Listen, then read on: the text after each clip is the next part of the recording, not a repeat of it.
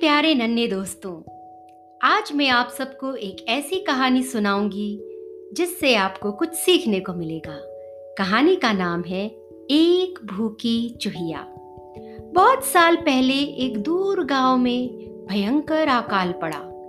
नदियों का पानी सूख गया खेत की फ़सलें सूख गईं, पेड़ पौधे सब सूख गए। गाँव के लोगों ने परेशान होकर एक बैठक बुलाई। जहाँ सबने मिलकर फैसला किया कि अब हम इस गाँव में नहीं रहेंगे। यहाँ अब हमारे लिए कुछ नहीं बचा है। ना कुछ खाने को है और ना ही कुछ कमाने को है। सारे गाँव के लोगों ने हामी भरी और तय किया कि सुबह सूरज की पहली किरण के साथ ही हम सब गाँव छोड़ देंगे। सबने मिलकर लगभग सौ कोस दूर एक दूसरे गाँव जाने का निश्चय किया। वो गाँव काफ़ी प्रसिद्ध था, व्यापार के लिए भी और खेती के लिए भी। वहाँ पानी, अनाज और मवेशियों की कोई कमी नहीं थी। गाँव वालों की बात वहीं छुपकर कुछ चूहे सुन रहे थे। वे भाग के अपने झुंड के पास गए और बोले, सुनो सुनो सारे गाँव वाले ये गाँव छोड़कर दूसरे गाँव जा रहे हैं। अब हम क्या करेंगे? हमें तो पहले से ही यहाँ खाने को कुछ नहीं मिल रहा है। अगर सब चले गए तो हम कैसे रहेंगे? चलो, हम भी इन गाँव वालों के साथ निकल चलें। एक छोटी सी नटकट चूहिया, जिसका नाम था चिकी, बोली हाँ चलो निकल चले हम सब। देखो, मैं कितनी पतली हो गई हूँ। कितने दिनों से कुछ भी मन भर कर नहीं खाया है मैंने। कितनी कमज़ोर हो गई हूँ। उसकी बात सुनकर सारे चूहे परेशान होते हुए भी हंस पड़े। सुबह सूरज की पहली किरण के साथ ही सभी गाँव के लोग दूसरे गाँव की तरफ़ जाने की तैयारी करने लगे। अपनी अपनी बैलगाड़ियों पर अपना अपना सामान लाद कर गाँव वाले निकल चले। चिकी भी झट से फुदक के एक बैलगाड़ी पर उसके पहियों से चढ़कर सामान के बीच में छुपकर बैठ गई। गाड़ी के चलने के झटकों के साथ चिकी को नींद आने लगी और वो दूसरे गाँव के मीठे मीठे सपनों में खो गई। सपनों में उसे तरह तरह के खाने नज़र आ रहे थे। लड्डू, पेड़े, रोटी, बिस्किट और न जाने क्या क्या जैसे ही गाड़ी रुकी, चिकी की आँख खुल गई। उसने देखा, वो एक घर के सामने रुक गए हैं। अरे वाह! पहुँच गए हम। चिकी फुदक के पहिए से होती हुई बैलगाड़ी से नीचे उतर गई। गाँव वाला अपने पूरे परिवार व सामान सहित उस घर में जाने लगा। वो घर उसके भाई का था। भाई वो उसके परिवार ने उनका स्वागत किया और बड़े प्रेम से सबको घर के अंदर ले गए। चिकी छुप कर सब देख रही थी। वो फुर्ती से एक पाइप के अंदर जाकर छुप गई। वो पाइप सीधा उनके किचन में जाता था। चिकी रात होने का इंतज़ार करने लगी। जब सब लोग खा पी कर सो जाएँगे, तब चुपके से मैं किचन में घुस जाऊँगी और मज़े से ढूंढ ढूंढ कर खाना खाऊँगी। जब रात में सब सो गए, तब चिकी किचन में चुपके से घुस गई। किचन बहुत अच्छी तरह से साफ़ किया हुआ था। कहीं खाने का कोई भी सामान ज़मीन पर नहीं पड़ा था। चिकी अलमारी पर चढ़कर कुछ खाने को ढूँढने लगी। उसे खाने की बहुत अच्छी खुशबू आ रही थी। अलमारी में एक टोकरी रखी थी।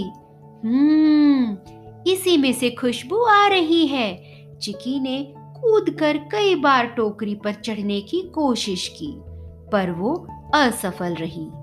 फिर वो टोकरी के चारों तरफ़ घूमकर टोकरी पर चढ़ने का रास्ता ढूँढने लगी।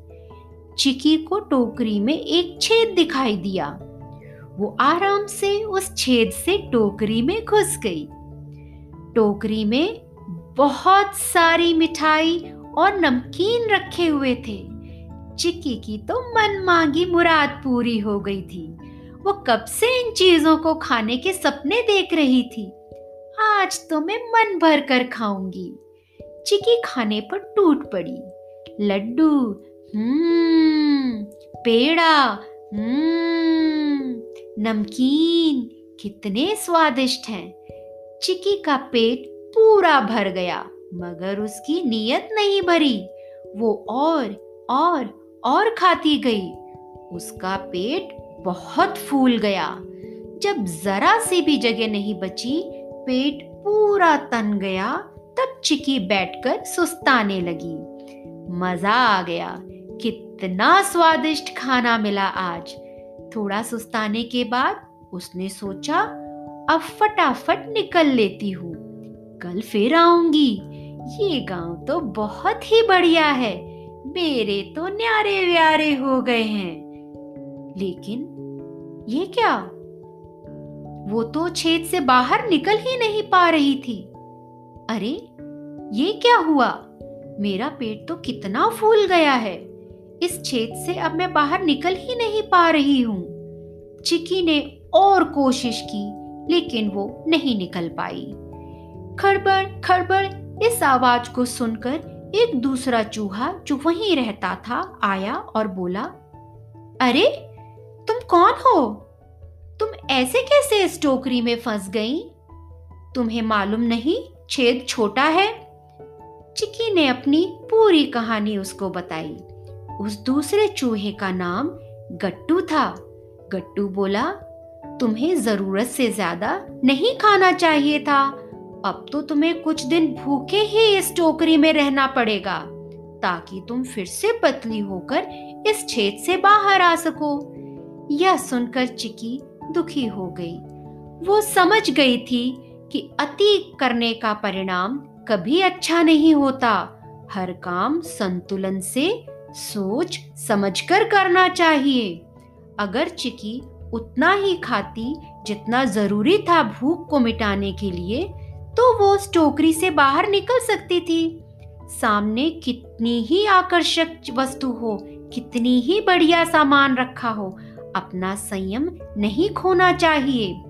हर कार्य सोच समझकर उतना ही करना चाहिए जितना कि आवश्यक हो। वरना हम चिकी की तरह मुसीबत में पड़ सकते हैं। चिकी को कुछ दो दिन भूखे, प्यासे, चुपचाप उसी टोकरी में बैठे रहना पड़ा। फिर वो उस टोकरी से बाहर निकल पाई। गट्टू रोज चिकी से मिलने आता था। वो चिकी का मनोबल बढ़ाता रहा। चिकी को भी एक नया दोस्त मिल गया था। एक बार उस टोकरी से बाहर आने के बाद चिकी ने कभी ज़्यादा खाने की गलती दोबारा नहीं की। इस तरह चिकी खुशी खुशी उस नए गाँव में रहने लगी। आपने, अपने कई सारे नए दोस्तों के साथ। हम फिर मिलेंगे दोस्तों एक नए पॉडकास्ट में और एक नई कहानी के साथ। Like subscribe and follow my channel आप कमेंट्स में लिखकर बता सकते हैं आप कौन सी अगली कहानी सुनना चाहेंगे। धन्यवाद।